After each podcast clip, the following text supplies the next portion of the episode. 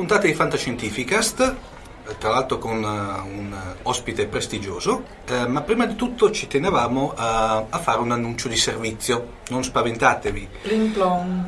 Cioè, eh, non so se avete notato che ultimamente eh, abbiamo, eh, come dire, variato l'uscita eh, delle puntate di Fantascientificast, nel senso che al fine di garantire delle uscite regolari e soprattutto non erratiche nel tempo, abbiamo preferito eh, pubblicare settina- settimanalmente le singole eh, rubriche di cui prima era composta una puntata diciamo regolare di Fantascientificast. Per cui l'esperimento sta dando i suoi successi, nel senso che vediamo che in termini di ascolti eh, state apprezzando la cosa. Non sono eh, vere e proprie pillole perché come vede, av- avrete ascoltato sono sempre puntate che veleggiano intorno ai 40 minuti e al limite se volete ascoltarvi la puntata nel vecchio stile basta che, avete, eh, che, tenete pazienza fino a fine mese e con le quattro puntate vi ritrovate la, le vecchie puntate di fanta, la, il vecchio stile della puntata fanta, di Fantascientifica. Anche un po' più lunga. Anche un po' più lunga perché sinceramente tranquillamente esploriamo le due ore di trasmissione. Comunque da adesso in poi come vedete le uscite sono bene o male attestate ogni venerdì. Dunque come vi dicevo, iniziamo questa puntata. Abbiamo qui con noi un ospite mh, mm, di un certo calibro, direi. Ma veramente io peso al massimo 72 kg, no? vediamo di non esagerare. Per i pochi che non conoscono questa voce, magari più che altro l'avranno sicuramente letta, soprattutto i vecchi bazziconi dell'informatica dei tempi d'oro. Abbiamo qui con noi come ospite Luca Accomazzi. Ciao Luca! Buongiorno a tutti! Ehi Siri, chi è Luca Accomazzi? Luca Stefano Carlo Accomazzi, detto Mister Acco. Lui è uno scienziato pazzo e io sono la sua bellissima assistente. Dunque Luca, eh, per i pochi, questa qui è la canonica domanda, la canonica domanda che facciamo, per i pochi che non ti conoscono, eh, parlaci un po' di te. Ma allora, Vita, morte e miracolo. morte, adesso non vorrei allungare la mano verso il cavallo dei calzoni, che non è gentile, non è di buon gusto. Allora, eh, al limite verso la spada laser, però. Verso la spada eh, laser, è, lontana, c'è, però c'è. Ah sì, l'avevo notato soltanto adesso, lì sul muro. Ma dunque, allora, eh, io nasco ehm, in una notte ovviamente buia e tempestosa, non potrebbe essere altrimenti, qualche cosa come 34 anni fa, però in esadecimale. Um, dopo una infanzia tormentata dalla lettura di mh, qualunque cosa, odori di fantascienza, ma soprattutto svezzato alla corte di Asimov, Heinlein e Clark, decido di buttarmi in questa fantascientifica avventura che è l'informatica, quindi vado a fare scienze dell'informazione ehm, all'Università di Milano e finisco inopinatamente laureato in quella disciplina. Um, erano tempi piuttosto pionieristici, come testimonia il fatto che il mio primo computer non aveva le minuscole perché erano una funzionalità troppo avanzata, c'erano solo le maiuscole, farsele bastare, anzi a quei tempi bisognava andare a scuola, era tutto in salita, anche tornare indietro e quindi divento uno dei mm, primi utilizzatori di personal computer, i PC non c'erano ancora, eh, ho scelto un Apple, c'era soltanto Apple nel 1980, il, il primo PC IBM è nato nell'81, quindi è stata una scelta obbligata di cui però non mi sono mai pentito e tutt'oggi continuo a girare con oggetti con una mela morsicata sopra ehm, comincio a fare divulgazione di informatica nell'anno del Signore 1984 quando esce un buffo calcolatore con il mouse, c'era questa curiosa scatoletta di fianco e la gente si chiedeva cosa fosse, c'era anche un noto ingegnere di Star Trek che provava esatto. a usarlo come microfono ma non funzionava in quel modo. Eh, più tardi, come si vedrà, invece la, la storia gli ha dato ragione e oggi si può anche parlare con quel calcolatore lì. Quindi do alla luce qualche cosa come un migliaio di articoli, una trentina di libri di divulgazione e una serie di eh, programmi radiofonici, quasi tutti in onda sulla radio svizzera, perché mm, evidentemente con laggiù avevano voglia di sentire la mia voce. Questo sono io. Invece, parlando, hai accennato prima, rapporto con la fantascienza. Beh, rapporto con la fantascienza... Ovvero visto che sei stato svezzato dai prodotti della mela morsicata, mm. cosa ti ha svezzato? fantascientificamente parlando? Ma allora, io fantascientificamente parlando sono, eh, sono, stato e sono tuttora un cultore della hard science fiction, eh, così come eh, succhio liquirizia non zuccherata vado per il prodotto nella sua forma più pura. Ecco. Quindi tutt'oggi se devo scegliere tra un... Uh, per, per, citare qualche libro più recente, se devo scegliere tra una Anne Lecter e la sua Ancillary Justice, bello, simpatico, interessante, però comunque vado con eh, qualche cosa di, di, di più hard, eh, con... Ehm, aiuto, Alastair, uh, come si chiama? Lo scienziato britannico della NASA che ha scritto una serie di libri, uh, Alistair Reynolds. Mm. Ok, scusate ma sto invecchiando evidentemente. Eh, e non sei solo. ma devo dire che succede a tutti, anche il mio gatto avendo pur tre anni sì. ogni giorno. Non ti parlo di Matteo Scandolin, eh, che è una cosa terrificante, Vabbè, però... Adesso, Matteo Scandolin, stenderemo un pietoso vecchio. um... Io mi sto vedendo caricare il phaser, poi vedete un po' voi. E non è su Stan. Eh. No, è più da Batlet lui. Vabbè, quindi diciamo, la fantascienza non l'ho mai mollata, c'è sempre sul mio comodino, se non più un, un libro di carta, perlomeno un Kindle, un ebook con, con caricato qualche cosa da, da consumare in, cari- in caso di necessità. Mm, ho amato negli ultimi anni um, David Weber, la sua, la sua serie dell'Honorverse. Mm. Um, mi è piaciuta abbastanza, anche se ultimamente mi sta venendo un po' in uggia, la fantascienza militaristica che è nata dopo l'11 settembre.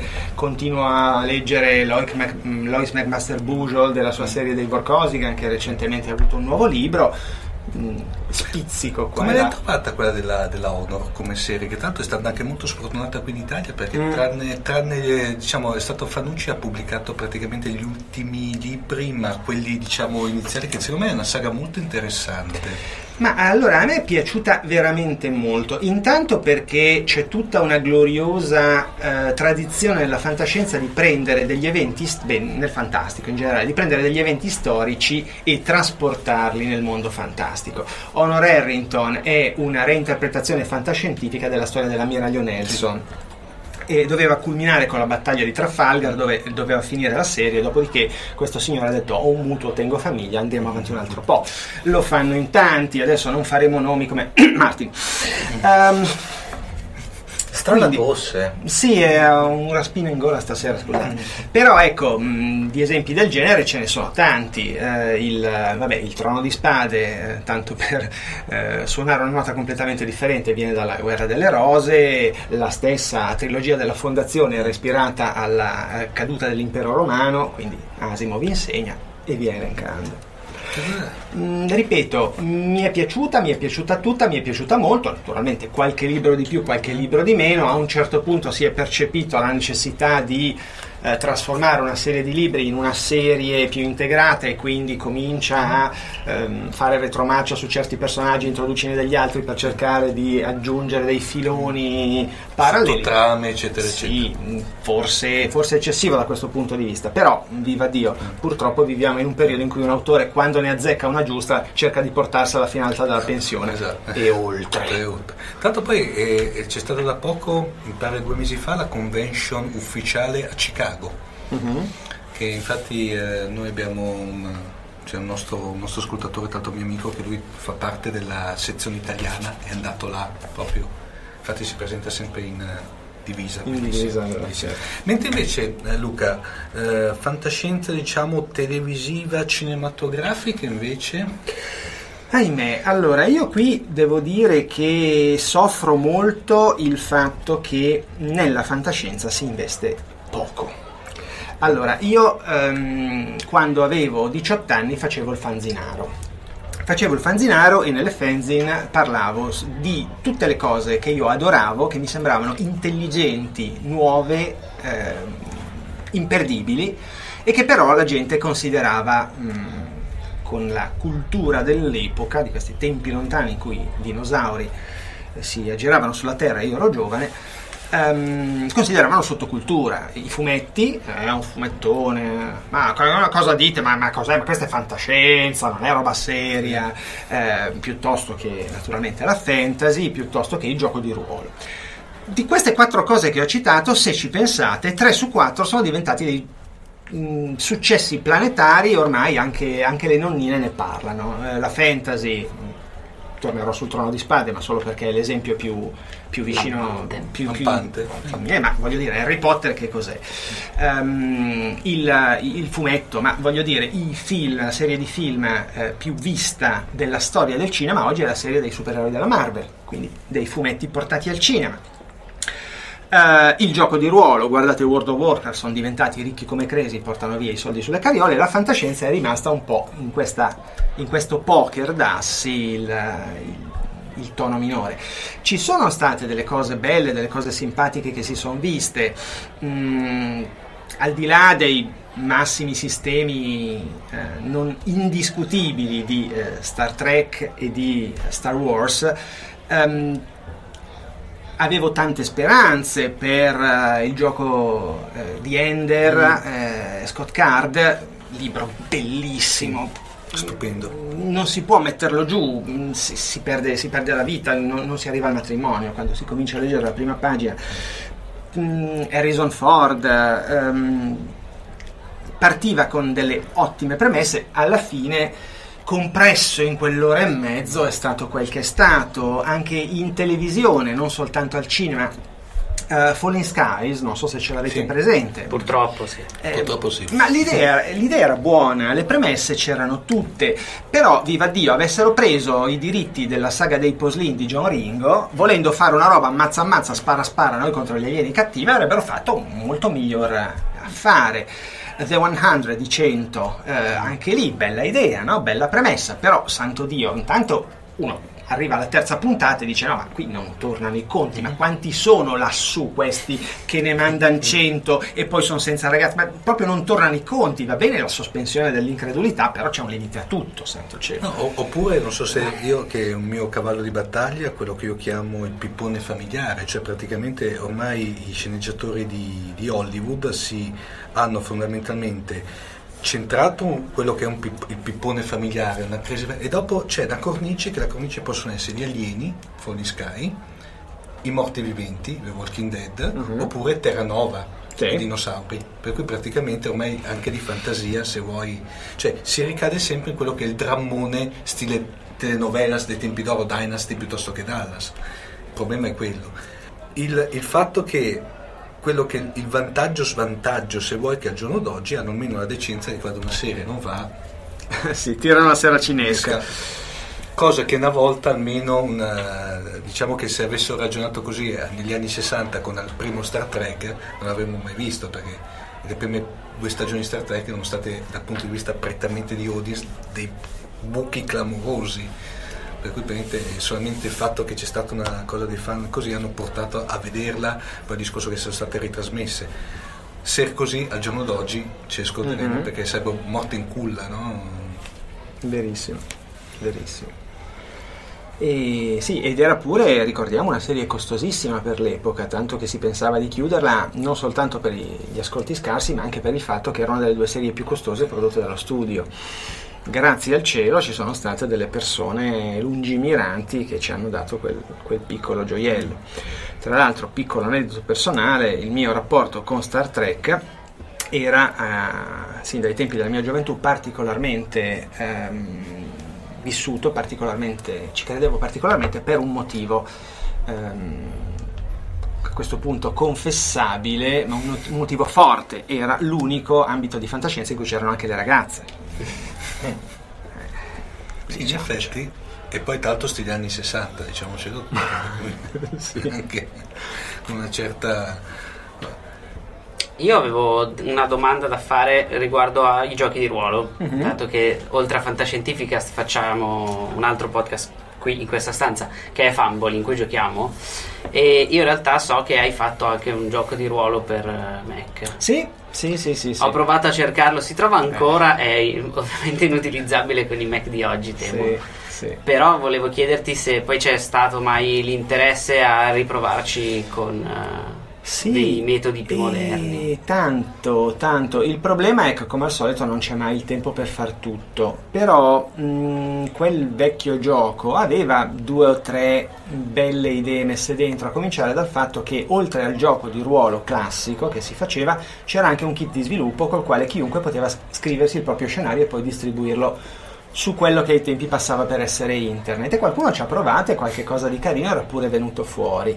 Eh, c'era poi stato un paio di persone che l'avevano tradotto nella loro lingua madre quindi era uscito in tre o quattro lingue e c'era stato un, un piccolo un piccolo gruppo di, di appassionati che ci aveva creduto. Poi tentammo di fare una versione 2 con la grafica tridimensionale, ma era uno sforzo troppo grande, ci fu una versione 2.0 che però non era tutto quello che volevamo e poi le strade della vita hanno portato l'autore della, della componente grafica e del, del- del mondo giocabile a fare un'altra strada, oggi si occupa soprattutto di effetti speciali.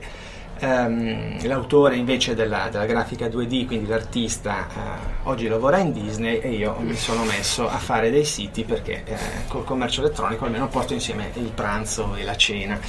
Però sì, eh, mi, sarebbe, mi sarebbe piaciuto trasportarlo in ambienti più moderni, anche perché oggi con le interfacce touch, per non parlare della, della realtà virtuale della realtà aumentata, si possono fare delle cose strepitose, voglio dire. Mm, Non c'è bisogno di... Vuoi anche con la facilità praticamente anche di programmazione, visto che sostanzialmente bene o male vedo soprattutto con eh, gli ultimi toolkit eh, parliamo Swift di, eh, di Apple, bene o male la programmazione è stata portata alla portata di tutti, scusa il gioco di, pa- di parole. Magari non proprio di tutti, però sicuramente di molti. Sì, oggi cercare di creare un, uh, un ambiente tridimensionale nel quale il giocatore si muove è francamente più facile. Ci sono dei, dei kit come Unity che permettono, eh, buttandoci dentro qualche ehm, carriolata di, di grafica di personaggi, di modelli 3D, di, di texture, cioè di la rappresentazione delle, mm, del materiale, quindi il, legno, il marmo e così via, di realizzare molto facilmente de- delle cose che pochi anni fa erano completamente impensabili. Ma dirò di più, eh, il successo proprio di questi giorni di mm, Pokémon Go, che è un giochino stupidino, però che sta prendendo l'America di, di pancia e probabilmente arriverà anche da noi con, con uguale forza, è prova provata del fatto che stiamo vivendo l'alba di quello che è un nuovo, ehm, un nuovo modo di giocare perché grazie oggi agli smartphone che ci teniamo in mano, domani gli occhialoni della, della realtà virtuale e della realtà aumentata, sarà possibile fare dei giochi multigiocatore massicci con ambienti condivisi. Eh, e allora lì sì, veramente potremo eh, staccare la spada laser dal muro e, e affrontare il, il sit eh, di turno a, a colpi di, di spada e qualcuno tolga di mezzo quel vaso perché altrimenti chi lo dice la mamma. Sì, mi ricordo un po' come le, le prime volte, mi ricordo io non sono, anzi sono ciò che è più lontano da quello di un, di un videogiocatore, però mi ricordo le prime, le prime performance con, con La Wii. Mhm. Che era una cosa terrificante, uno non se ne rendeva conto, veniva preso dalla- dal coso e lì veramente partivano i vasi, veramente Anche i televisori. anche i televisori. Con i controller piantati dentro dritti di punta. L'ho colpito? Invece, Aspetta, aspetta, aspetta, aspetta, prima di Eh. cambiare argomento. In realtà è stato bellissimo tutto quanto discorso sul gioco, ma sbaglio o è mancato il nome? Giusto? Era Sogni e Spade. Sogni e spade in italiano, in inglese si chiamava Sword Dream, sogni di spade, ehm, ed era stato poi distribuito alla fine anche su, su CD con tutti gli scenari sbloccati, stiamo parlando dell'anno del Signore 2000 circa. Ehm, ed era un gioco solo per Macintosh che smise di funzionare all'epoca del sistema operativo 8.5, quindi appunto attorno al poco prima del 2000. Per cui era legato alle famose riviste dei tempi d'oro, quando c'erano quelle riviste con eh, tipo mi viene in mente Macworld piuttosto che applicando, piuttosto che Ehm, ni- allora, Mac. sì, allora, all'inizio è stato sviluppato col criterio dello shareware, Mhm. quindi lo scarichi da internet, giochi il primo scenario, poi però devi pagare qualche cosa all'autore per, per sbloccare il resto del gioco. Dopodiché, alla fine, per dargli, ehm, per dargli la massima diffusione possibile, quando abbiamo capito che non c'era più modo di portarlo oltre così, l'abbiamo eh, ceduto a una serie di riviste, tra cui in Italia MacFormat, che era una rivista dell'epoca, oggi non c'è più, eh, per la distribuzione illimitata in edicola. bei tempi quando c'erano veramente quelle riviste ce n'erano.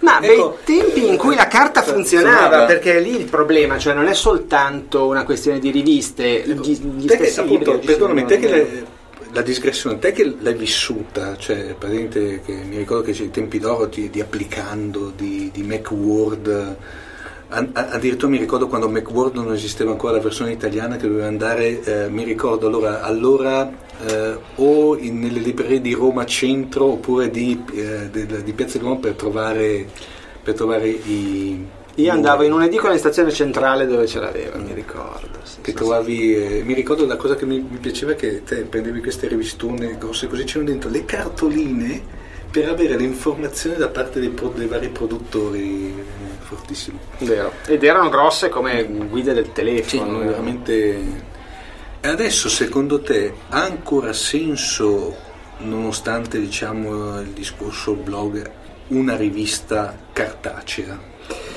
Ah, sempre di meno. Allora, mm, il problema è che la rivista è stata largamente cannibalizzata dal web.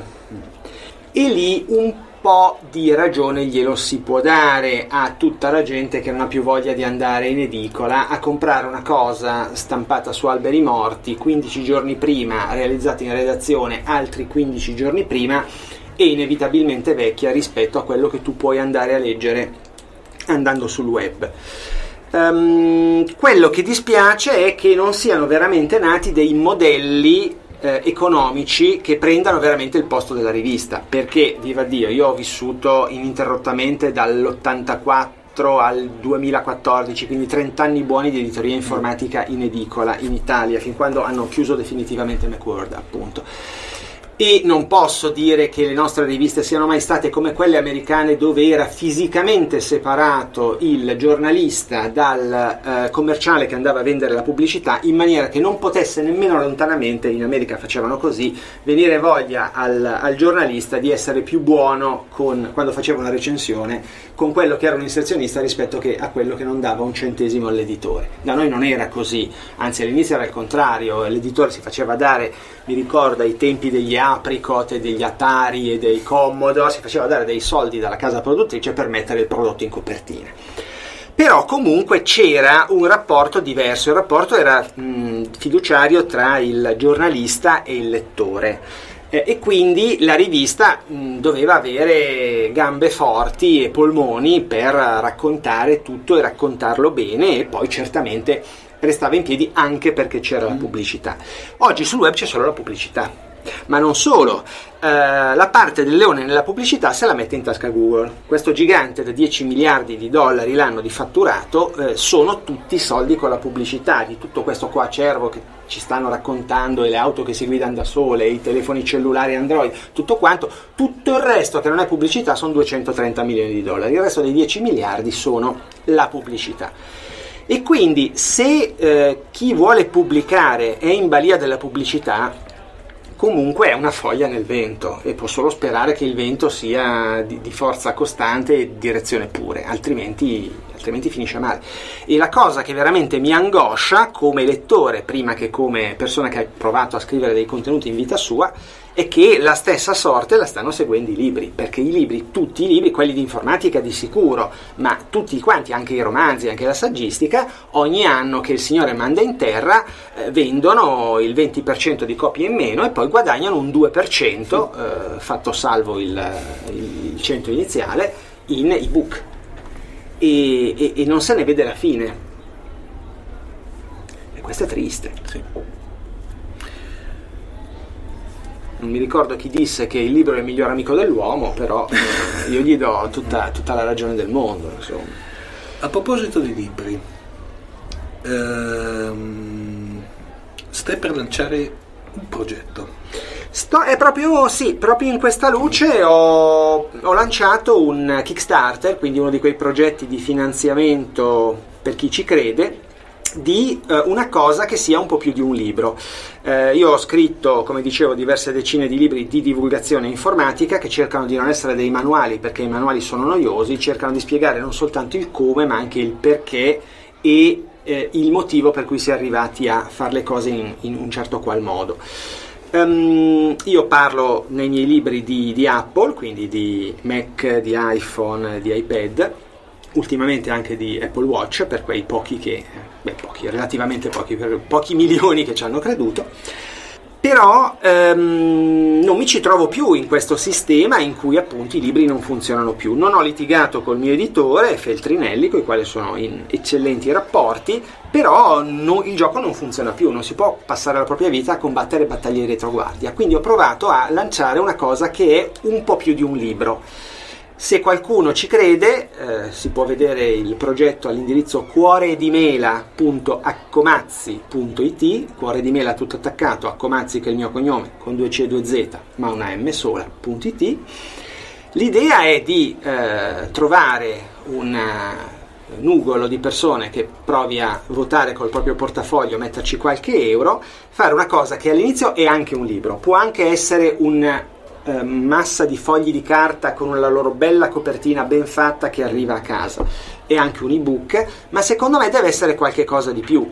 Um, cosa vuol dire qualcosa di più? Vuol dire un sito web nel quale la gente può andare a scaricare in ogni momento la versione aggiornata. Mm eh, vuol dire un sito nel quale io posso comprare non tutto il libro ma soltanto il capitolo che mi serve, mm-hmm. oppure la lettura solo per un giorno, oppure può fare una domanda all'autore o segnalare un refuso o chiedere un aggiornamento, o magari pagare, mm, qualche, pagare niente per leggere l'introduzione e poi una volta che ha deciso che si è convinto, allora tirare fuori qualche centesimo per leggere qualche cosa, oppure eh, fregarsene di quello che è stato scritto, ma decidere che ha bisogno di un rapporto consulenziale e fare una domanda eh, ottenendo una prestazione eh, in cambio di economica. E non soltanto centrato attorno alla mia eh, nobile, beh, per così dire, persona, ma aperto ad altri.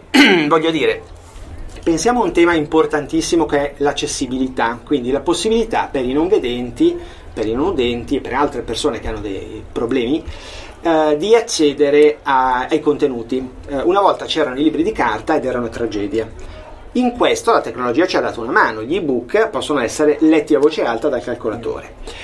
Io potrei scrivere un capitolo sull'accessibilità, ma siccome io ci vedo e ci sento, lo scriverei da autore di eh, mm. informatica, quindi da autore di siti, da autore di programmi che ha capito come vanno fatti i siti e i programmi per essere accessibili. Però sarebbe bello che un contenuto del genere venisse scritto anche in parte da qualcuno che invece per esempio, non ci vede e che ti ha dei consigli pratici su come usare al meglio lo strumento informatico. Ma è soltanto un esempio, ci sono n ambiti, parliamo so, dell'informatica musicale, eh, io mh, mm, so distinguere a malapena il Do su una tastiera eh, musicale, eh, quindi sarebbe bello avere qualcheduno che invece ne sappia tanto e scriva quel capitolo, se quel capitolo è il 7% eh, del libro si prenda il 7% degli introiti.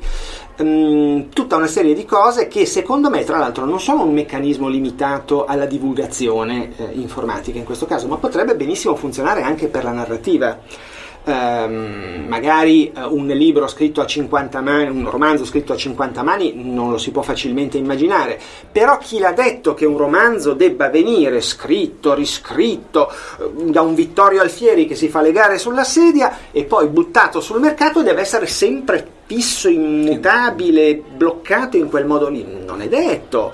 Um, pensate, ecco, ancora Weber, un, un, esempio che mi piace. Um, lui che um, ha, ha inaugurato con i suoi lettori più fedeli una iniziativa simpatica che è l'iniziativa Red Shirts dalle magliette rosse di Star Trek, quelle che mm, per antonomasia accompagnano uh, Kirk sul pianeta in esplorazione e poi fanno una fine orribile. Um, Weber ha un contratto in essere con i suoi lettori per cui se qualcuno gli trova una magagna nella trama, una mhm. cosa che non torna, un plot twist che è bucato, gli scrive, lui controlla, è vero, lui si segna nome e cognome di questa persona che diventa nel libro successivo un cadetto che muore orribilmente durante la prima battaglia spaziale. Questo è delizioso. È geniale. Però si potrebbe anche tornare indietro e correggerlo quell'errore a beneficio di tutti i lettori che verranno dopo. Bene. Un eh, consiglio secco di un'opera Mm. libraria che vuoi consigliare ai nostri eh, ascoltatori? Ma dunque, ehm, uscirò leggermente dal seminato. Sì, su quello, Ehm, que- quello che vuoi, cioè hai... No, no, allora, io ho detto prima che della fantascienza eh, amo soprattutto, amo tutto, ma amo soprattutto la hard science fiction. Ehm, mi è capitato di amare, e ultimamente sto andando a recuperare tutto quello che ha scritto perché qualche cosa mi era mancato, un autore che secondo me è hard fantasy. Eh, sì, nel senso che la cosa. Allora, mm, Il Signore degli Anelli. Non si può mettere in discussione il Signore degli Anelli, è un capolavoro. Eh, quell'uomo ci ha messo una vita a scriverlo, si vede che ci ha messo una vita a scriverlo ed è venuta fuori una cosa di una bellezza. Però, porca miseria. Ma mi volete dire cosa sa fare e cosa non sa fare Gandalf Grigio Manto? Ma perché io devo arrivare? Questo qui ferma un Balrog col bastone e poi non è capace di fare le cose più banali. Oppure, porca pupazza, ma se quest'uomo ha il controllo delle aquile, ma non si poteva salire su un'aquila a portare quel cacchio di anello sul Montefato e, e la risolvevamo lì do- nelle prime 50 pagine? No, perché il plot non lo permetteva, cioè, va bene, d'accordo. Però una cosa che io ho, mm, ho sempre trovato mm, mm, mm, difficile da sopportare della fantasy è proprio questa cosa che se c'entra la magia non si capisce mai cosa si può fare e cosa non si può fare con sta magia. Ecco, allora mi è piaciuto, mi sta piacendo moltissimo, seguo eh, disperatamente Brandon Sanderson che per chi non lo sapesse è un autore di una serie di romanzi eh, che complessivamente vengono noti eh, come il Cosmere, co- scritto Cosmere, che è un universo eh, fatto di, mi pare, 16 mondi, in ciascuno dei quali la magia funziona davvero e funziona, mi viene da dire, con criteri scientifici. Cioè all'inizio del libro noi seguiamo un personaggio in questo mondo dove la magia funziona e c'è tutta una storia, c'è una trama, ci sono dei nemici da affrontare, ci sono delle imprese, però in realtà la cosa più bella per me è scoprire come funziona la magia in quel mondo lì, con delle regole ferree che il nostro eroe all'inizio non sa, ma pian piano si rivelano. Sono state tutte costruite con una logica ferrea, ehm, con, con dei sistemi tali per cui alla fine la conclusione non poteva che essere quella. Ecco, mi, è- mi sta piacendo da morire. È un ciclo questo. È un, è un ciclo di cicli in realtà, perché eh, alcuni, alcuni romanzi come Warbreaker sono singoli, quindi un singolo romanzo che descrive un mondo ed è finita lì. Altri sono dei cicli, quindi eh, Mistborn sono una trilogia che ha avuto un certo successo, che mh, racconta un mondo e poi siccome ha avuto un grande successo c'è stata una seconda trilogia. E adesso ehm, c'è un- una serie molto più lunga che dovrebbe comprendere 10 volumi, che è di una bellezza semplicemente angosciante, che è ambientata in un mondo dove ehm, è un romanzo corale a differenza degli altri, dove ci sono ehm, vari, eh, vari personaggi che si capisce che alla fine dovranno costituire una, una- una banda per salvare il mondo, ma all'inizio è un romanzo per ciascuno di loro e sono storie molto diverse e molto belle. Interessante. I- se i nostri eh, ascoltatori vogliono, diciamo, leggerti adesso dove ti possono reperire? Ma allora, per quanto riguarda la ehm, divulgazione, io sono pubblicato una volta alla settimana sul blog di Feltrinelli dedicato alla- all'informatica che si chiama apogeoonline.com dove mi occupo di solito di tutto ciò che ha a che fare con il web e con internet. Eh, questo è il mio eh, appuntamento fisso, dopodiché sono spesso, ma ultimamente meno spesso sulla radio svizzera, fino a un annetto e mezzo fa avevo una rubrica fissa, dopodiché anche loro hanno deciso di tagliare perché c'è crisi, ragazzi se sono in crisi gli svizzeri non c'è più scampo per nessuno, per cui adesso mi chiamano quando hanno bisogno ed è una cosa un po'... eh, Per cui diciamo, sei passato a- esatto, anche te dal punto di vista, questo punto erratica anche qui. sì. Bene, direi che possiamo ringraziare Luca. eh, insomma, io che È ringrazio stato, voi. è stato un piacere veramente anche perché è stata una, una sorta, per quanto mi riguarda, una sorta, parte il fatto di vederti e conoscerti di persona. Eh, diamo le coordinate ragazzi? Uh, Fantascientificast è un podcast di Querti, uh, Querti.it è il sito di questo network dove trovate Fantascientificast e tutti gli altri programmi che facciamo. Uh, su Querti.it al momento potete fare una cosa molto importante che è candidare Querti come miglior radio online ai Macchianera Italian Awards, no, da quest'anno Macchianera Internet Awards e cercare di farci vincere come abbiamo fatto l'anno scorso. Avete tempo fino a settembre per candidarci, poi partirà la votazione dei candidati. Quindi ci dispiace per voi, ma vi romperemo le scatole. O Ah, se vi sì. romperemo le scatole da qui all'eternità. Eh, ci trovate su eh, fantascientificast.it che è il sito solo di questa trasmissione. Se volete scriverci at fantascicast su Twitter oppure a redazione chiocciolafantascientificast.it se volete scriverci una mail. Siamo anche su Facebook ovviamente eh, è Fantascientificast. Tanto ricordavo che tanto, visto che è, è qui con noi in, mani- in modalità stealth, è che è uscita anche la nuova puntata di Spoiler. l'ultima e definitiva puntata di spoiler. Per cui mi raccomando, scaricate. Andate a Non ho- scaricare che non ho ancora ascoltato. noi non ve la spoileriamo Noi non ve la spoileriamo, esatto. Io, non- io soltanto perché ammetto non l'ho ancora sentita, è lì. Se no ve la spoiler. eh, spoiler- Tra l'altro sei una delle voci che si sente di più in quel podcast, Matteo. Dovresti andare a scaricarla anche solo per quello. Ma sai che non mi piace sentirmi? Disse quello che faceva radio. Appunto, la faccio, non l'ascolto. Bene, direi che per stasera è tutto. A Dal presto. ponte di comando, Claudio Serena. Matteo Mantomanelli, E Omer Serafini. Ciao! ciao.